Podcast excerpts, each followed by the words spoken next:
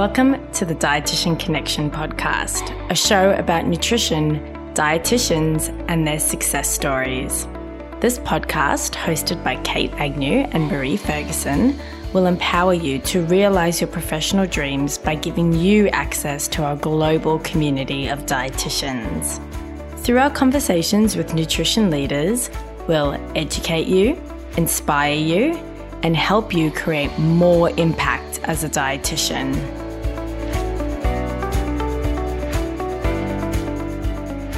Hello, hello. Welcome to the Dietitian Connection podcast. Thank you so much for joining us today. If we haven't already met, my name is Kate Agnew. I'm a dietitian and the Marketing and Communications Director at Dietitian Connection.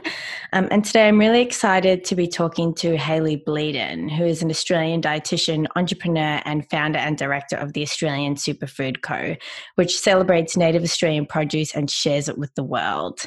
Today, we're excited to talk to Hayley about her meaningful commitment to recognising and supporting the Australian native food industry, combined with her brilliant business acumen, um, the nutritional powers of Australian native foods, and of course, this uh, unique path that Hayley has chosen as a dietitian. So, Hayley, thank you so much for being here and welcome to the show. Thank you so much for having me. That introduction was very flattering. I'll, I'd be happy to chat more often. You very much deserve it. Um, so I believe you were um, hoping to do a, an acknowledgement today. Yes, we'd like to start, as we do for most of our podcasts, with an acknowledgement of country. And for those that aren't familiar with what an acknowledgement of country is, it's paying respects to the elders, um, past and present, the traditional elders. So at the Australian Superfood Co, we have written our own acknowledgement of country um, because it's something that we think Um, in society has almost become routine, that people get up and say it and it's lost meaning. And so we um, decided to write our own. So I'll start with that. Um, the Australian Superfood Co acknowledges and pays respect to the past, present and emerging traditional custodians and elders of this nation, particularly the Wurundjeri people, the traditional owners of the land we live and work on. It is a responsibility of every Australian to not just care for this country, but to celebrate the bounty of ingredients that blesses us with, thanks to the environmental, social and cultural practices of the five hundred plus nations thriving here prior to European settlement. We promise to respect the, uh, we promise to respect and honour this country's traditional owners and to educate current and future landowners on the benefits of planting and harvesting native produce. We commit to continuing our journey together, working to build a prosperous and inclusive future that honours Australia's rich Indigenous heritage. Thank you. Thank you so much for sharing that with us, Hayley. Um, now, that sounded a little bit different to uh, a lot of the acknowledgements that we hear in other places. So can you tell us a little bit more about why? Yeah, absolutely.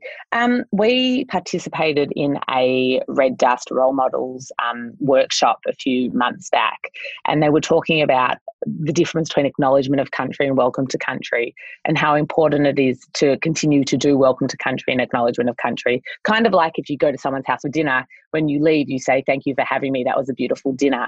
We're saying, thank you for having us. Um, this is a beautiful land.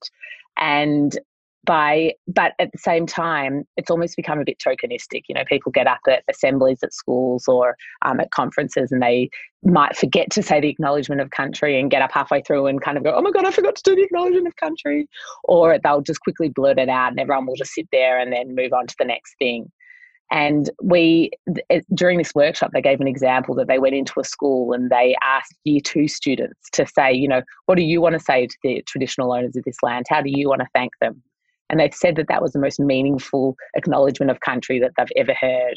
And we thought, you know what, we want to make this meaningful. We want to say our acknowledgement of country and really thank the Indigenous people for what they have passed on. We want to thank them for the history. We want to thank them for the current, and we want to thank them for the future.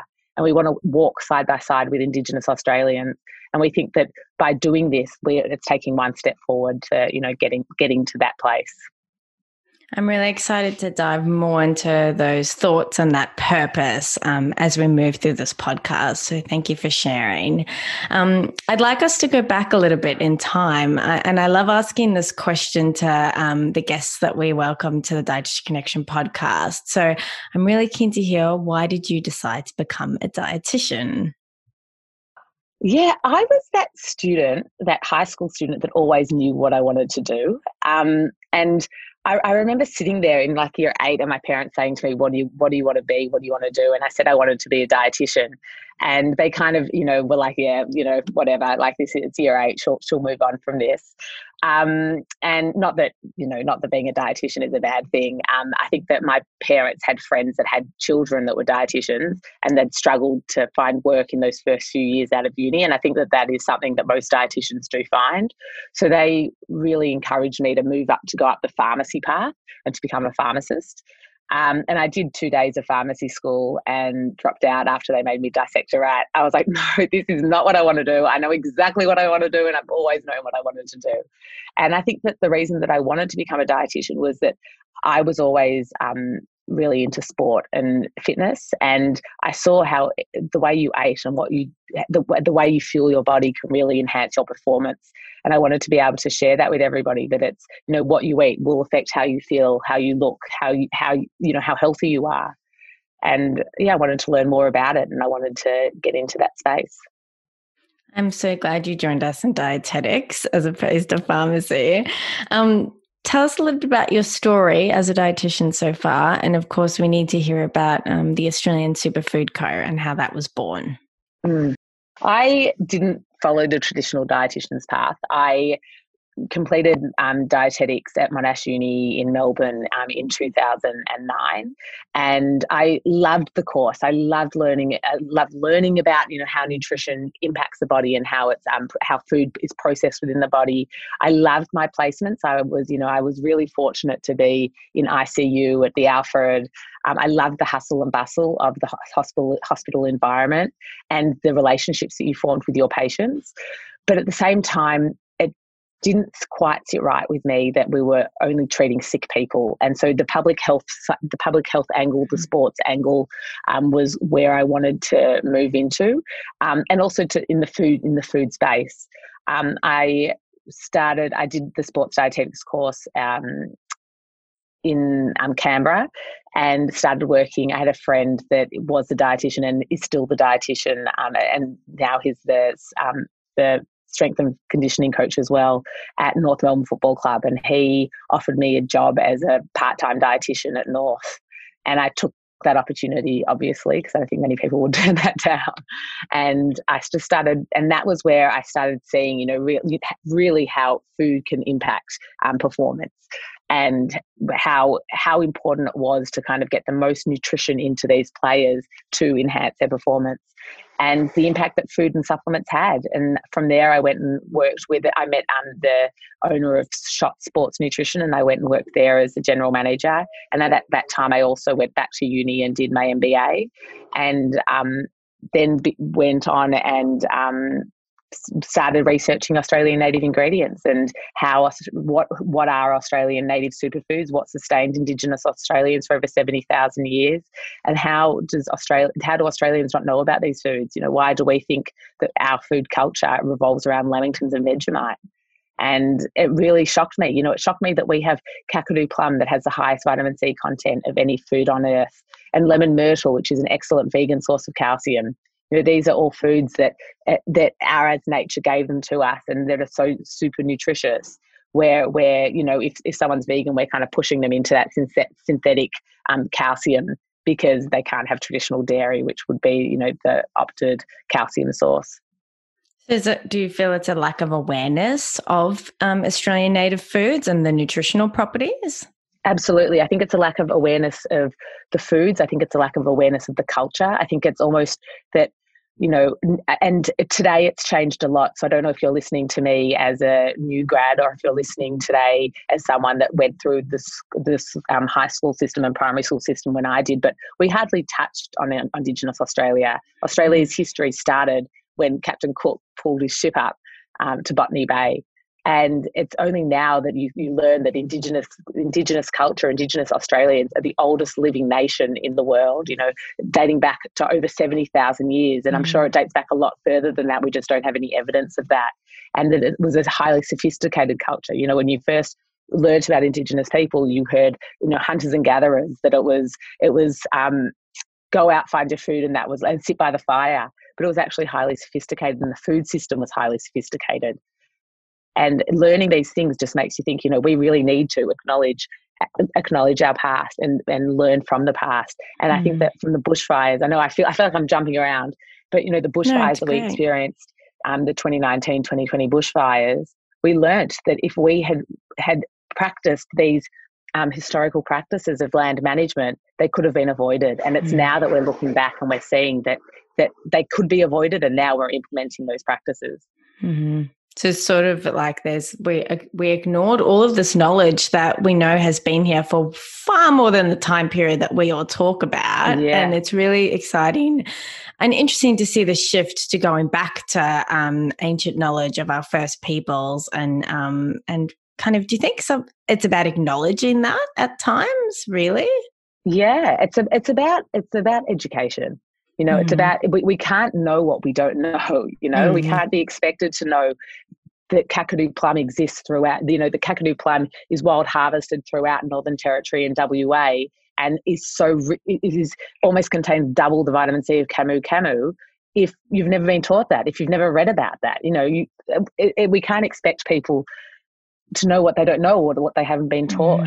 Mm-hmm. Um And I think that it's just increasing awareness. It's saying that, you know, there there was something that sustained Indigenous Australians, Indigenous Australians in the heart, in some of the harshest climates for such an extended period of time. There were food sources. What are they? How can we incorporate them into our food, mm. you know, into our supply chain today? Mm. I think in school, really, all we learned about was lemon myrtle. You've probably heard that before. That's the kind yeah. of that's the key one that we learn about. And so, question that I have to ask you: um, what What is the scope of Australian native bush foods? How many are we talking based on what you know about and what's been discovered and harvested? So there are over five thousand five hundred native edibles wow. that we know of. Mm-hmm. Um, that is that is far greater than what I thought. Yeah, so absolutely. Case in and, point. You know, exactly. And even like, you know, you look at our website and we sell twenty native ingredients and we feel like we have a really good range. yeah, um, wow. But they're, they, oh, I can't remember. Um, the, a really large, I think it was about eighty percent of the flora and fauna in Australia was um, edible. Mm. You know, wow. Not currently, but before. And when you think about that, that that's crazy. That is enormous. Mm-hmm. Um And if and and it just also it, it's you know it's sustainable, it's local, it's um, often it's wild harvested. And if that's the case, you know how could we change? How could we change the health um, issues that we're facing within Indigenous communities today? How can we face the eat, change the eating behaviours of Australians today? Mm-hmm. Knowing this, knowing having this information. Mm-hmm. Yeah. Well, on that note, Hayley. Um, Obviously, being a group of dietitians, I'm sure we're all really keen to hear about the the products that you have through the Superfood Co, and then obviously also how you work with communities to make that happen. So, can you tell us a bit more about yeah. that? I might answer the first question. For, I mean, sorry, the second question first. Sure. Um, we work with Indigenous communities and local farmers throughout Australia. I think people often think about um, native foods and they think just you know the red centre. But if you think about it, there were Indigenous people living all over Australia. There are Indigenous people living all over Australia, and there were foods that sustained them. So we source Kakadu plum from Northern Territory and W A. We source wattle seed, Quandong, and Muntries from South Australia, um, mountain pepper leaf, strawberry gum from Victoria, desert lime, I'm sorry, Davidson plum, finger lime, lemon myrtle from New South Wales. So there's really a great spread. And when we launched, we wanted to source as many of these ingredients from Indigenous communities. And when we started looking into it, a lot, because it's such a fragmented industry, it took us three years of research before we could launch the business. And we found that a number, most of these ingredients aren't linked to community anymore. So you might find stories of why why they were linked to community, and there might be dream time, dream time stories to explain the significance of these ingredients. But when we first launched, it was really Kakadu plum and wattle seed and a little bit of Davidson plum that was sourced through Indigenous communities, and the rest was sourced through traditional farmers and farmers that had been farming native produce for, you know, for generations, mm. but didn't really know why they were, why they grew native produce. They just kind of inherited a farm and Quandong was growing on that farm, so they continued to harvest that Quandong. Um, now we're working with more and more farmers, more and more Indigenous farmers that are purposely planting native crops. So one such example is a farmer that we work with in South Australia. He um, he his grandfather, who's Indigenous, was harvesting, was farming um, spring onions for the majors. And when the grandfather said, you know, I'm, I want to retire, would you like to take over my farm? The grandson said, yes, I'd love to take over your farm, but I'm going to rip out all the spring onions and and plant native produce. Yeah, wow. And hearing stories like that, and, you know, if you think about the past two hundred years since white settlement, um, since European settlement, they, if you think about the, the, the persecution that Indigenous people have experienced, and then you think, wow, the, the next generation is actually saying, I'm proud of who I am. I want to in, embrace my culture, embrace my heritage, um, and I'm going to, you know, I'm going to make that my life. I'm going to make that um, my income source. It's really exciting. Yeah, um, that really, I imagine that brings a lot of purpose and meaning to the Superfood Co. And, and you know, what, when you get out of bed every day, uh, do you think about that? Yeah, um, I think that, you know, business is business is tough, especially in twenty twenty. Um, we, you wake up and you and I often feel like, I'm a mum of two kids. I've got a four-year-old and a two-year-old. Um, I, I feel like, you know, I, I feel my feels, but I'm, I'm sure a lot of people are, have similar I mean, experiences where often in this life stage, it's just the daily grind. It's, um, you know, wake up, breakfast, kids to school, get to work, get as much done as you can, quickly get home, and there's no real thinking time.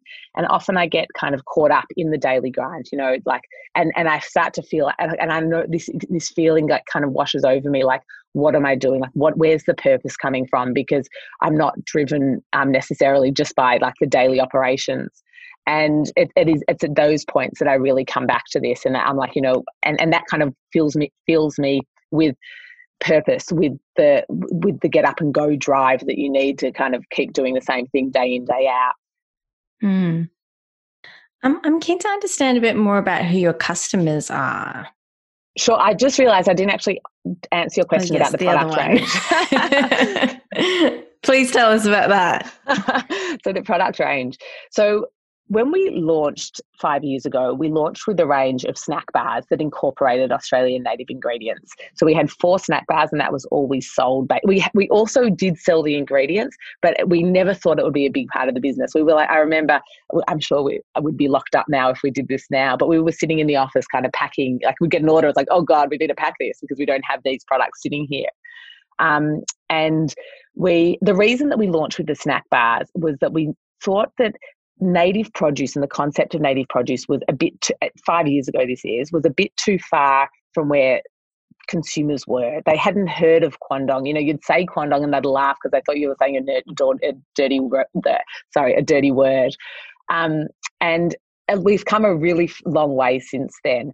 But we, at that point, we thought, how can we, firstly, how can we process the ingredients so that they will extend the shelf life? Because obviously, obviously you can't put fresh food into a bar, a fresh fruit into a bar.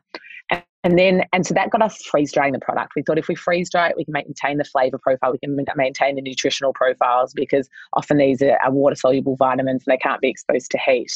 And so we started freeze drying the products and incorporating them into our bars. The bars were, you know, people loved the story of the bars. I remember the first expo we exhibited at, which was a Naturally Good expo in Sydney, and we had four distributors that we signed up four distributors, and feedback was so positive. And we thought, oh my God, like we're we're onto something. We're onto something. People love our bars, and we started selling a few bars to the distributors, but the sell-through rate was really poor. And what we realised was people were so excited about the story. They were so excited about the ingredients, mm.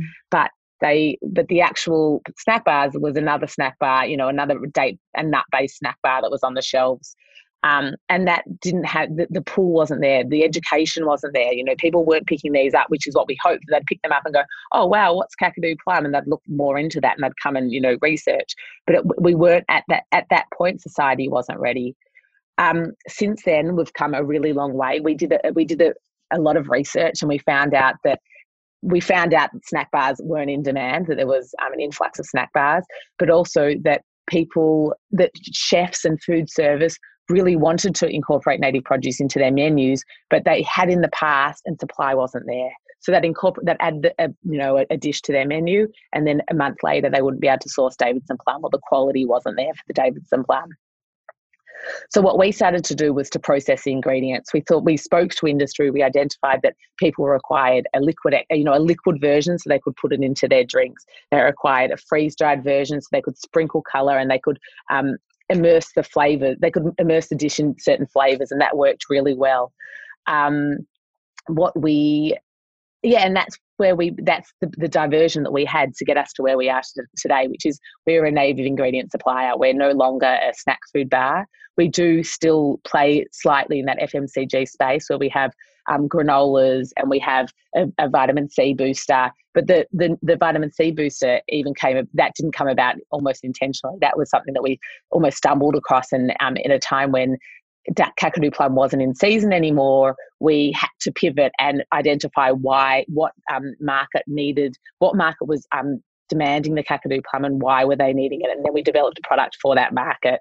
So the F M C G space has almost just been something that we have been really opportunistic about, but probably haven't thought through the way that we needed to. Mm-hmm. Um, and it's the ingredient supply that we're really focused on at the moment. Mm-hmm. And the reason for that is because we see that we very early on recognised our limited marketing capacity and, you know, being a small startup business.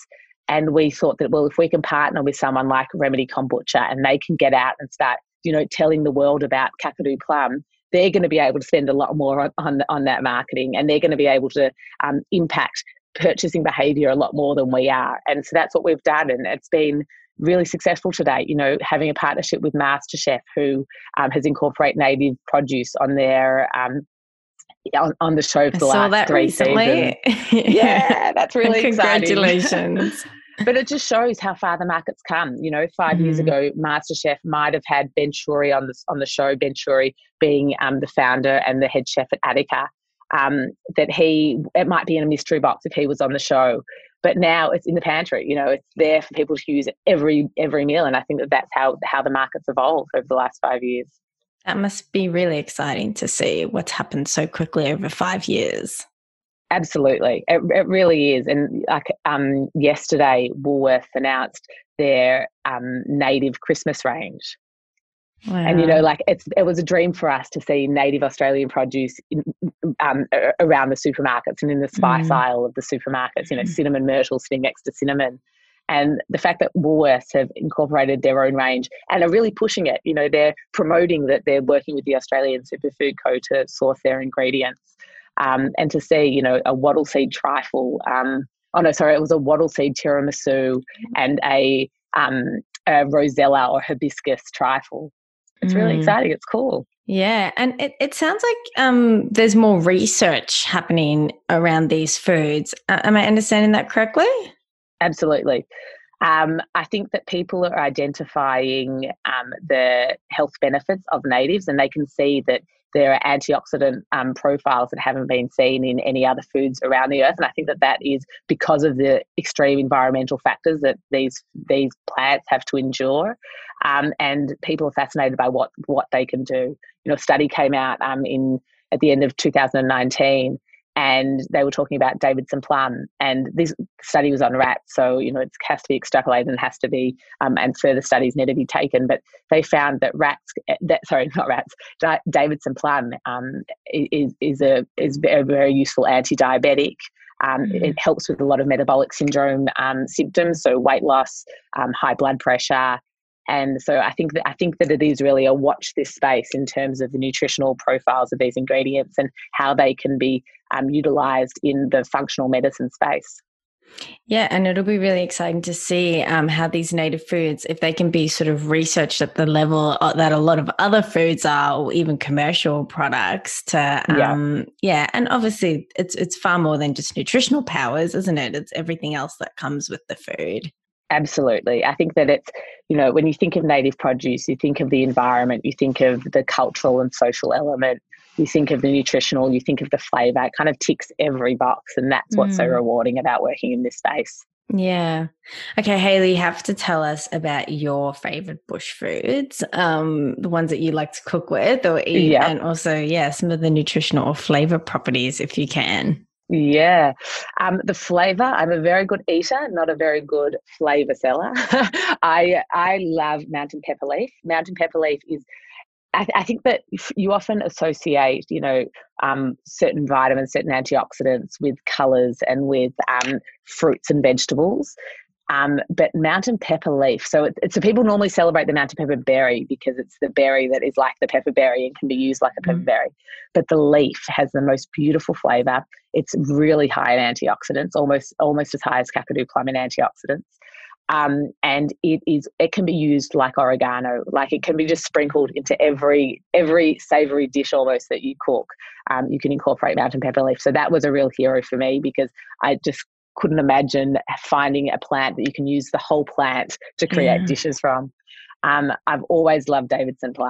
Now, if you have ever tasted a Davidson plum, you will never forget that moment. If you haven't, I recommend biting into a Davidson plum.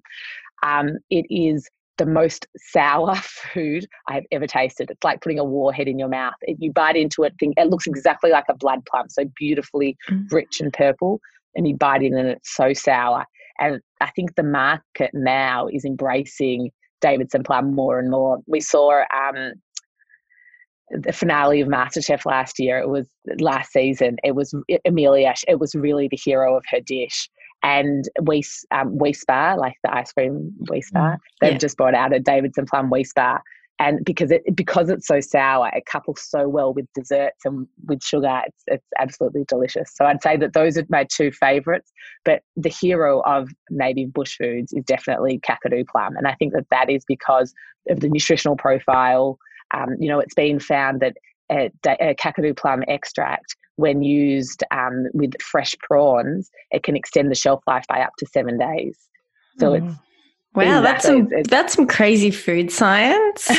And so quite a bit of research has got into that, but we're also exploring with some of our partners, you know, well, if it does that with prawns, could it do that with dairy? Mm. You know, using this native food, using this natural food source instead of using a preservative. Um, mm. Could it do that with meat? Um, and then, and also the the link with communities. So Kakadu plum is wild harvested by Indigenous communities. So, you know, I remember the first time we went to Wadeye and met with the Women's Centre who were in charge of the picking of the Kakadu plum. And they were telling me how for the women to come to work and to pick plum, so they, they're paid per kilo of fruit that they bring in. Mm. But for them to come to work, their kids have to be in school. And so there's this whole follow-on effect with, within the community. And because they're paid per you know, for the amount of fruit that they bring in, um, on the weekends, the whole family goes out on country, and it's an educational piece between the elders and, and the, um, the, the kids of the community. So it's, I think that there are so many positive elements of Kakadu plum that can then even be brought into, um, into further into society with, um, farming, with, um, harvesting. And now that we know that there are so many native products out there, you know, mm. opportunities are endless. Yeah. So part of that mission, is that about um, job growth in those areas as well, or, or bringing job jobs to those communities that actually mean something to them? Yeah. Yeah. Well, if you think that in Wadeye, over four hundred women have seasonal employment, and that's just one community. So we're working with about ten communities throughout Australia. So it can be, it can be significant, the impact. It really can be. Mm. Are you able to go out and visit these communities much? Not this year. uh, yeah. Um, yeah, but we, we have been. We have been able to visit communities um, and to, to see, to, to have a chat with, with some of the women and to see the impact that it's having on community is um, really enlightening because, you know, if you think that the opportunity, these communities are, are really remote, and if the um, employment opportunities are limited, having this as an opportunity where, you know, you don't really have to, you don't have to be employed, you're, you're self-employed, and you go out and you pick, and you are the one that can determine um, You're the one that can determine your income rather than relying on someone else or rely, relying on the government um, for handouts, which, you know, is, is something that has been, that has occurred a lot through it, throughout our society, throughout Indigenous communities, and it hasn't been, a, a, it hasn't had a positive impact. And I think that more and more, more and more, um, the communities are trying to upskill their up, upskill the community members so that they have a purpose. So it's not just um, receiving money because I, it's not valued. Hmm. Yeah.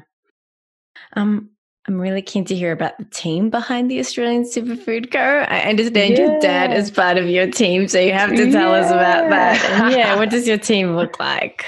Yeah. So we, so it started with Dad and I. Um, I don't think Dad ever thought that he would be as involved as he currently is. He, so Dad's always been a businessman, and he when I came to him with this concept, he was really encouraging and was happy to work with me, to educate me, to kind of hold my hand as much as I needed it. Um, but I think that he thought that that would be kind of it, like he'd act as a mentor and then I would go on and take over and run the business. Um, as the business has grown though, I think he's become more interested and he's wanted to be more and more involved.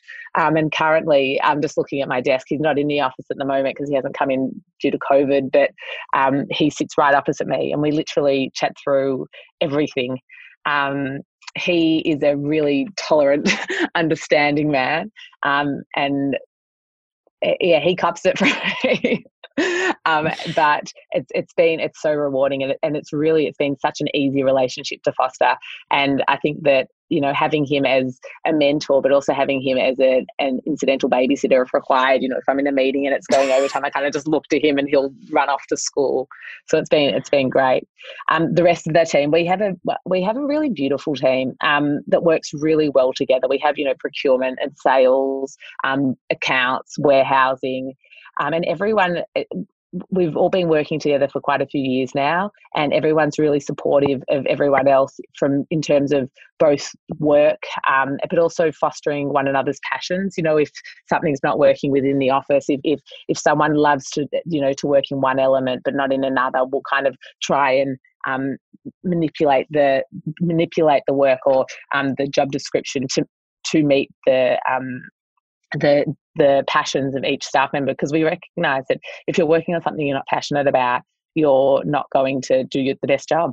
And perhaps it's someone, you know, that you're sitting across from, maybe they'd really love to be doing what you're doing. So it's yeah. just trying to keep communication open and having those chats and making sure that um, everyone's happy and everyone wants to come to work.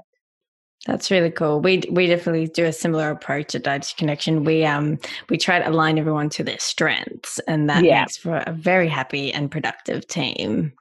Exactly, exactly. Cool. So, um, do you and your dad ever get frustrated with each other? I do. he, um, no, I think that we are a really good yin, yin, yin and yang. Um, he he is a thinker. He takes things really slowly. Um, where I tend to go at one hundred miles an hour. And so I think that together it works really well. It, it means mm-hmm. that we, we get things done, but also we can, we're considered in our approach. Mm-hmm. Has he been with you since the start of the yeah. business? Yeah, yeah. Wow. So he used to have a, a cardboard furniture company, and it was called Carton with a K. Um, and we shared an office. We we shared an office with my brother and husband, who also have a business together. And so we were all together. And then as we grew, we left my brother and husband, and now we're in the office. Yeah, Dad and I are here together with the rest of the team. Oh, that's lovely. Um, just thinking about the early days, were you ever met with any resistance or challenges around the Oz Superfood Co? Um, where resistance or challenges, um, people have been really excited by the concept. I suppose the only resistance we get is from larger players when we approach them and kind of off, and bring the opportunity to them, that they don't think that the market is ready. So often, you know, we'll be talking to a large customer and we'll be talking to them for a while, and then they'll say, you know what, we're, we're a bit too nervous to go into this space. Um, and that could be because of because um, consumers aren't ready for the product, or that they're nervous about um, procurement of the ingredients. Um, we are very confident when we talk to our customers, and we forecast with our customers that we will be able to supply them with ingredients. We understand the implications if we can't. If they can't meet their um, requirements, then the implications, then it all falls onto us. So we we make sure that we forecast appropriately, appropriately and sell product appropriately and keep communication open with our customers. Um, But that the education piece is the hardest piece, probably. It, it's the it's what we constantly need to overcome, and slowly, slowly, it's getting easier as people become more educated and more interested. Um, and I think the interest is the, a really important factor, because if they're not interested, they're not going to be open to learning. And mm-hmm. as people become more environmentally aware, more um, socially aware, they want to learn more about native produce, and they want to incorporate native produce because of all the reasons we listed earlier, all the positive implications we listed earlier. Mm. Yeah, it's um, it's a it's dual purpose, so to speak, mm. isn't it? Yeah. Yeah. Um, Okay, so I'm really keen to hear about what you think about how this, I mean, you've touched on it just, just before, but how you think the industry will change over coming years. Yeah, well, we, we're seeing now in twenty twenty, which has been a really challenging year for everybody, we're seeing native produce begin to scatter through the majors. And I think that once you hit the majors, you... it's become mainstream. You know, people are accepting these ingredients. So, you know, I mentioned Weis Bar. There's um, Peters have a range of um, native infused ice creams as well. Um, Remedy Kombucha has been a big hero of native produce for some time now. Um, Coles Lilydale Chicken now have mar- native um, marinated meat um, um, poultry. I did not know that. Yeah, that just hit the supermarkets last yeah, week. So that's great. Really exciting. There's a Quandong Um, chicken drummies and a finger lime chicken tenderloin product. Mm. And so I think that more and more this is just going to become common food, which is, you know, fantastic. It's going to become a commodity. I remember someone asked me, do you think this will ever become a commodity? And I answered yes. And they rebutted me and they said, no, it won't be. But it is. You know, if you're, mm. if you're throughout the majors, it's becoming a commodity and it's becoming uh, a product that people are, are consuming every day. Um, The limitation is going to be supply, and we're addressing that at the Australian Superfood Co with a new business we started earlier this year called the Native Harvest Initiative. And the Native Harvest Initiative works with Indigenous communities. There are three arms to the business: Indigenous communities to wild harvest more produce, as well as to um, commence planting, um, to commence cultivating um, native produce, working with um, farmers that are currently producing native produce to plant more produce as well. So they're probably the two easiest because they're two groups of people that are already um, harvesting native produce. But the third one is um, working with farmers that are currently harvesting non-native produce to diversify or repurpose their crops to harvesting mm. native produce. And that's obviously challenging because it's asking people to take a risk. But we try to reduce that risk by working with, we have agronomists and propagators that we work with that we can introduce um, the farmers to. Um, and then we also guarantee the customer that will purchase the produce at the end. So it mitigates their risks that they will have a customer once they grow this produce. They mm. won't have to, um, you know, go out and start seeking customers. Um, and we do that in a number of ways. You know, we can sign an exclusivity agreement, or we can sign agreements that we'll take the first, you know, X amount, and then they can sell the next um, um, the next amount to, you know, someone else if they want to have multiple customers. Um, so the limitation for expansion will be supply, but hopefully we'll be able to overcome that. Mm-hmm. It sounds like um, obviously beyond uh, being environmentally conscious, conscious of our First Nations people, it sounds like the Superfood Co is in a way creating social impact in that realm as well with, um, with uh, uh, encouraging more farmers to, to um, you know, to farm, harvest, and then mm. obviously guaranteeing that they're going to have a buyer at the end. Am I understanding that correctly?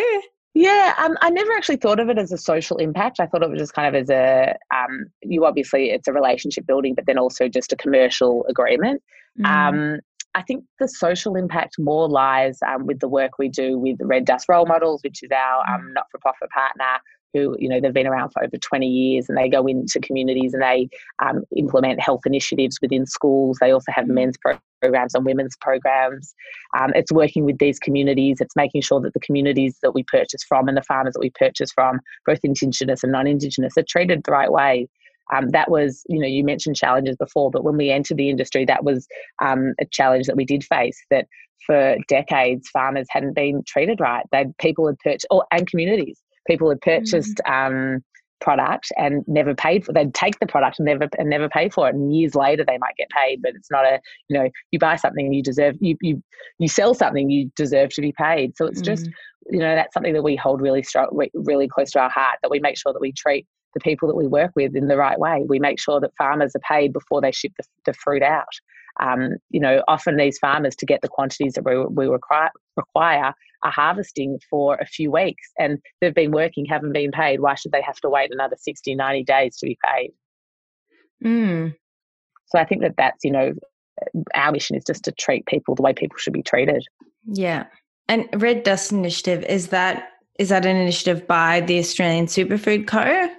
No, no, Red no. Dust. So they're called Red Dust Role Models. They're a Um, a not-for-profit that have been around for over twenty years. They're based here in Melbourne. but they go out to um, they go out to communities. They have offices also in Northern Territory, and they go into community and they um, they send up role models. So that's the whole pre- premise of the Red Dust Role Models, is they send up role models. They might be sports people, or they might be comedians, actors, and they go in and they talk about health initiatives. So um, you know, it might be why you need to eat more vegetables, or it might be um, you know, the importance of exercise. But what they have found is that in these communities where school attendance might be really low, that all of a sudden skyrockets when these um, role models come. You can imagine that, you know, in any school, if you say that, uh, you know, some footballer is going to come um, to the school, everyone's going to attend. But then it's the after effect that's been really fantastic, that the school attendance continues to be high even once mm-hmm. the role model stops, you know, they leave. Wow. Yeah. Um, I have so many questions, Hayley, but, but I'm trying to prioritize because I know you're a busy woman. Um, okay, so okay, so we recently saw that um, the Aus Superfood Co was on MasterChef, and we had the little junior master chefs cooking with it. So how was that experience for the business how, and for you? I'm not sure if you guys have been watching, but how good was Ben on Junior MasterChef? I haven't watched that so episode. Insightful, and they're all like pretty good. It's amazing. I just feel like some of the lessons that he, if if people are watching, I feel like they're going to be learning life lessons.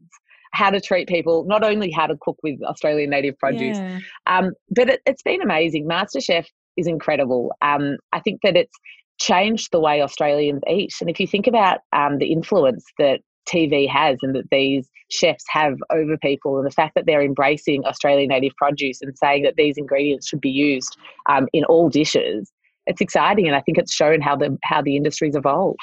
Mm, yeah. Um, and how Australians have evolved, you know, the fact that we're open to that. We're open to cooking ourselves, because I think that all these dishes are aspirational, but it's mm. something that they offer the recipes and that you can go and cook yourself. And yeah. I think that that's a positive that's come out of COVID, is people have been forced yeah. to cook at home. They have potentially a bit more time because they are at home, um, and they're wanting to experiment. They want something exciting to happen. If that, and if that's a Monte Carlo infused with Davidson plum, great. Yeah, we just need everyone to put native ingredients into their lockdown lasagna and their banana bread now, exactly. don't we? Exactly. So we have, if you come to our website, which is aus superfoods dot com dot a u, A U S T superfoods dot com dot a u, we have a, a lot of recipes. And so we come out every week with a new recipe. We're currently working with a divine lady who creates our recipes and photographs them for us. And we have um, wattle seed pancakes, wattle seed banana bread, um, Davidson plum ice cream. We have, um, I think, I think we currently, I think, what uh, desert lime prawn marinated prawn dish, um, prawn skewers went up the other day. So there's some really delicious recipes, and you can, you know, we also have smoothie bowls, um, and healthier and probably, probably um, dishes that you're gonna, you're more inclined to cook day to day, which show you how you can incorporate Australian natives. We're going to put a link to your website and the recipes on our show notes, because awesome. um, I'm sure dietitians will love to check that out. And that kind of leads me to my final question. How can dietitians support the Australian Superfood Co and connect with you? I think that it's really important for Australian dietitians to learn more about Australian native ingredients, so that it becomes natural to them to recommend Australian native ingredients for to meet nutritional requirements of their um, patients. Um, for instance, you know, if you're looking for a natural vitamin C source for adults or for children, you could sprinkle Kakadu plum on cereal or put it in your smoothie. Um, if you're looking for a, an alternative protein source, you can look to wattle seed, which is low G I, high protein, high fibre, um, a good source of iron and zinc. You know, there are all these health benefits, a vegan, lemon myrtle, a vegan source of calcium that people can start to incorporate Um, into their dishes to boost nutritionally their products, instead of looking to for um, nutritionally dense foods from overseas. Um, and just to start talking about them, to start to talk about Australian Australian superfoods. You know, we talk about um, superfoods from around the world. Let's talk about what grows locally to us in Australia. And I know that the word superfoods is a bit of a buzzword and one that um, dietitians prefer to avoid. But what is a superfood? A superfood is a nutritionally dense food, and we are lucky enough to live in Australia where there's an abundance of them, mm. and we need to embrace our native um, our native bounty. Mm. Um. Hayley, can we can dietitians um, purchase from your website, like the gifts and the the ingredients? Absolutely. And you know what I'll do? Just for our sneaky dietitian community is I'll create a discount code and you can add it to um, you can add it to the show notes, and dietitians can go and purchase um, using that discount code. And for us to experience Australian um, native superfoods, that'd be great. Exactly. Thank you, Hayley. Exactly. And then, of course, we'll put the links to your socials as well on the show notes. Beautiful. For anyone Thank who you. wants to connect with you. And please do follow us. We also have a teachers tribe, a teachers community, and I think that that would be good for dietitians as well, just to because all we're trying to do is educate and to spread awareness of Australian native produce. And how do we do that? Follow so the teachers go to our tribe. Facebook page. Great. Um, there's you can be, you can apply to be added to the teachers tribe.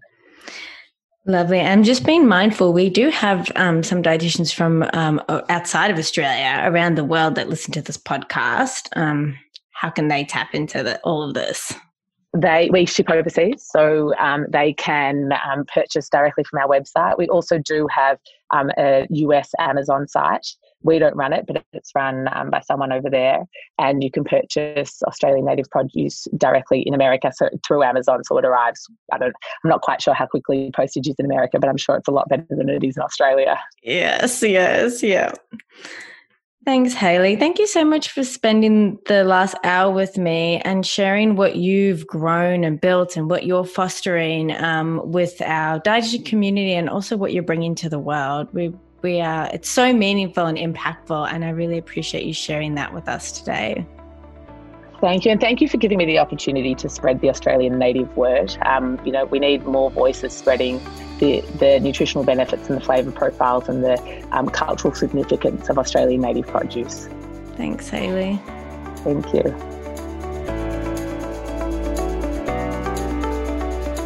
To get all of the links and resources we discussed through this episode, you can go to dietitian connection dot com slash podcasts.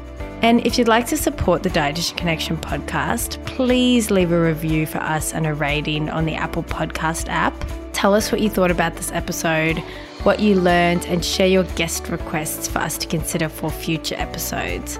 We really value hearing from you, and we really value your feedback. So please, please hit that review button. That's it from us. Thank you again for listening, wherever in the world you're tuning in from. We'll see you on a future Dietitian Connection podcast.